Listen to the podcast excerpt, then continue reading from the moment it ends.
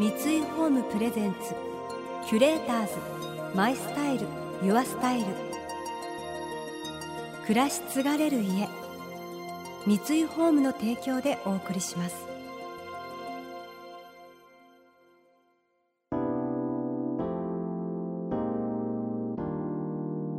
溢れる情報の中で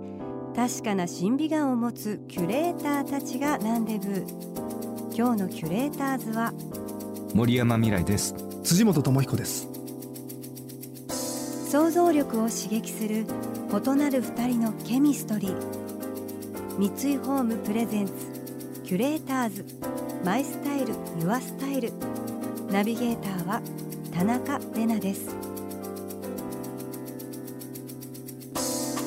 今日のキュレーターズは俳優でダンサーの森山未来さんとダンサーで振付師の辻本智彦さん。幼い頃からダンスに触れ舞台デビューの後映画テレビドラマなどでさまざまなキャリアを積み近年ではダンスパフォーマンス作品にも積極的に参加している森山さん。一方2007年にシルク・ド・ソレイユの日本人男性ダンサーとして初めて起用された辻本さん。現在では振付師としても活躍。主な作品は米津玄師さんのミュージックビデオ「ルーザー」や「フラミンゴ」またシンガーソングライター深夜による楽曲「アライブ」の日本版ミュージックビデオでは土屋太鳳さんの振り付けも行いました。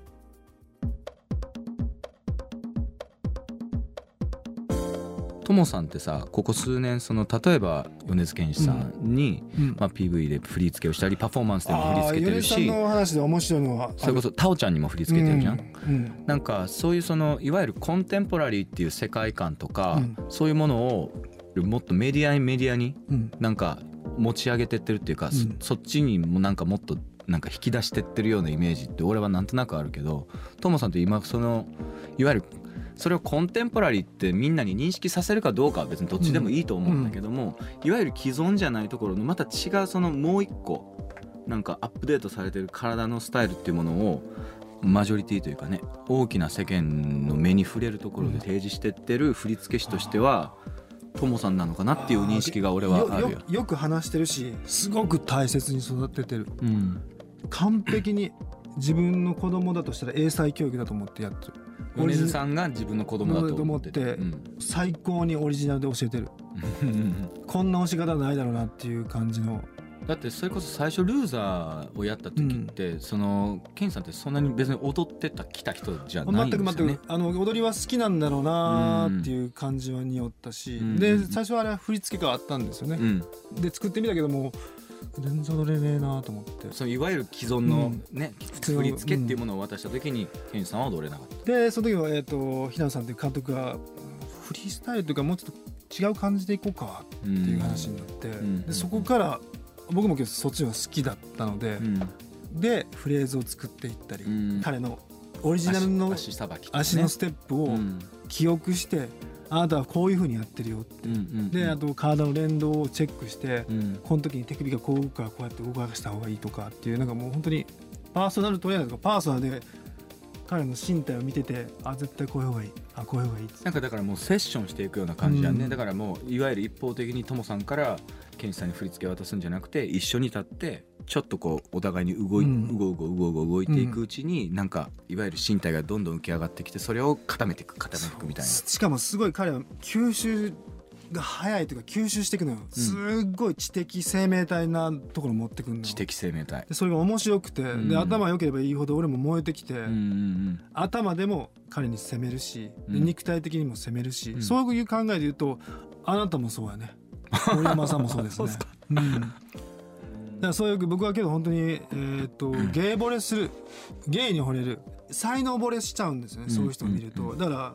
ら楽しくなってしまうし、うん。でずっとそういう話をしたくなってしまう、うん。だから本当米津さんも森山さんも、えー、と土屋太鳳ちゃんも太鳳ちゃんも自分が要求したらできてくんのよ、うん。すごい、まあタオちゃんもうめっちゃ練習するもんうね。ん。うん。あの太鳳ちゃんにダメ出しというか「紅白」の時にあまあ僕細かいんですけども、うん。あの細かい時すごく細かくてダメ出しアシスタントにどれぐらいしたかな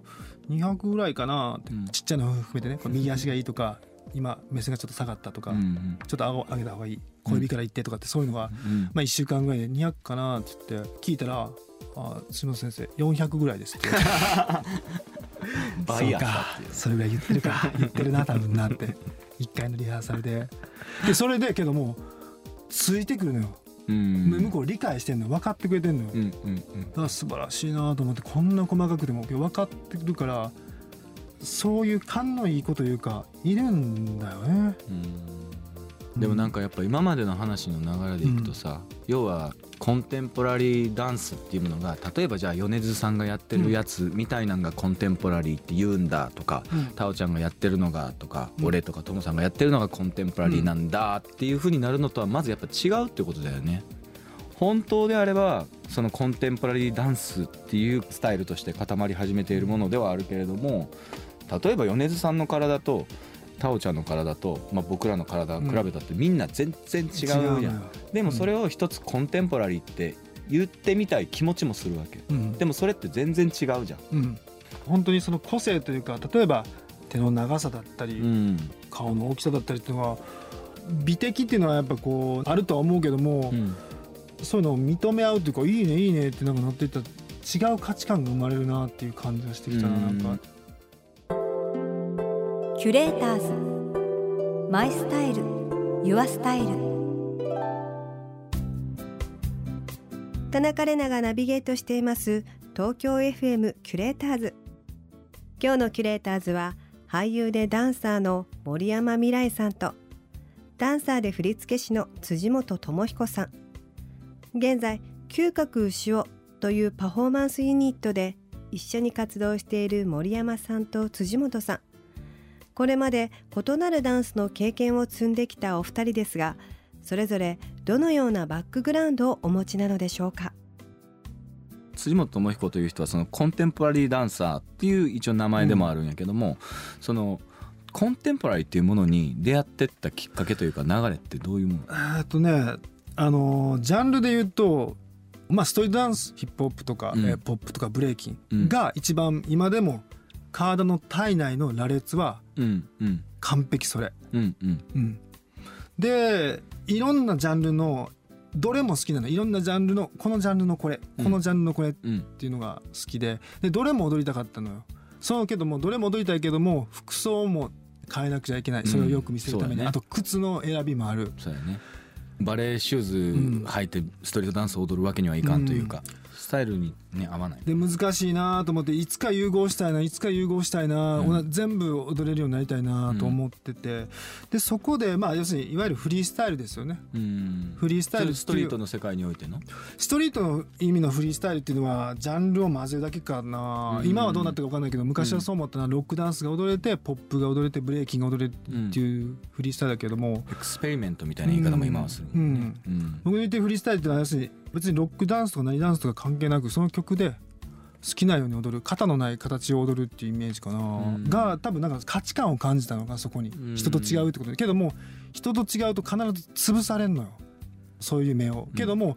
東京という場所が育ててくれたとも思った。東京という場所だったらそのいわゆる多様性みたいなものをがまだ受け入れる大阪だともっといじめられるじゃないけどももっと地方感があって大阪出身なんですけどもああこれ大阪でも無理だったなと思ったあなー結構大阪ってそのストリートダンスの文化ゴリッゴリやからね、ううん。んそういう意味ではコアだしすごくエネルギッシュな場所ではあるけどいわゆるその既存のもうヒップホップならヒップホップハウスならハウスっていう、うん。そういう結構トラディショナルなものからこうあんまり抜け出そうとする感じはしないもんね、その分深いけどでもちょっと待ってじゃあさ、コンテンポラリーダンスっていう言葉にはそこまでそのなんていうかどこかで出会ったっていうあれはないあけど言葉で出会ったのはそこから、えー、とフリースタイルでやってる時に、うん。えー、と友人島地安武という、えーコンテンウィリアム・フォーサイスとかね、うん。最初はあれだよね。新潟にあるノイズムというね、カンパニーにまあトモさんもあとその島地康武っていうのも入ったのが最初で。その僕けどその時のコンテンポラリーダンスっていうのはバレエベースのコンテンポラリーダンスですね、だから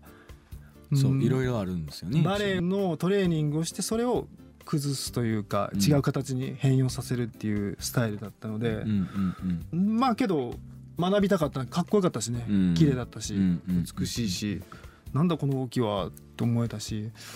俺も25にあなたに出会ったことでうん。コンテンポラリーをしたからね、うん。だからそれこそそのレントっていうそのミュージカルであ僕その2008年9年か。レントっていうミュージカルやってたんですけどその時に振付家として辻本智彦入ってでその時は僕はまだもちろんコンテンポラリーっていう名前も知らず僕5歳から一応ダンスやってたんですけどジャズダンスタップダンスストリートダンスバレエとこう分かりやすくジャンルになってるものをずっとやり続けてきてでもそれぞれのジャンルを全部やりたいそれこそ全部やりたい気持ちはあるけども全部をやり続けることのそのやっぱ労力というかどれかを取るしかないんじゃないかみたいなことを思った時期もあった。なんでかっていうとやっぱそれぞれに僕はそのマスターというか師匠がいるから、なんかその人たちと向き合うためにはやっぱめっちゃやらないとうんもちろん超えられないんやけど、4つ例えば同時にやってて超えれるわけはないよなってどっかで思ってしまった時になんかちょっと距離感が出たりとか、まあ、他にもいろんな理由があって距離感出たんですよね。でそういうちょっとんなんていうかこじれてた頃にともさんと出会って、コンテンポラリーっていうその言葉が来た、まあ、日本語で言うと「今」とか「同時代性」みたいな意味になる、うん。つまり既存のダンススタイルではなくて自分たちで発見できるその体っていうものを自分たちなりに探求していくみたいな、うん。そういうその概念なんだっていうことをトモさんと出会ってちゃんと知った。例えばレントの時に覚えてるのは例えばピルエットでバランスを崩すでそれを失敗した時に俺は単純に失敗したと思う。だけどトモさんが言ってたのはあそこでバランス崩したんやったらそっから床に手をつけて何か違う動きに持っていくとか可能性を持ってるっていう言い方をした、うん。それはマジで目から鱗だったんですよね。だから本当に同時期ですね。年齢的には25歳ぐらいでコンテンポラリーっていう概念に僕は出会ったしともさんもそのノイズムで出会った。キュレーターズマイスタイルユアスタイル。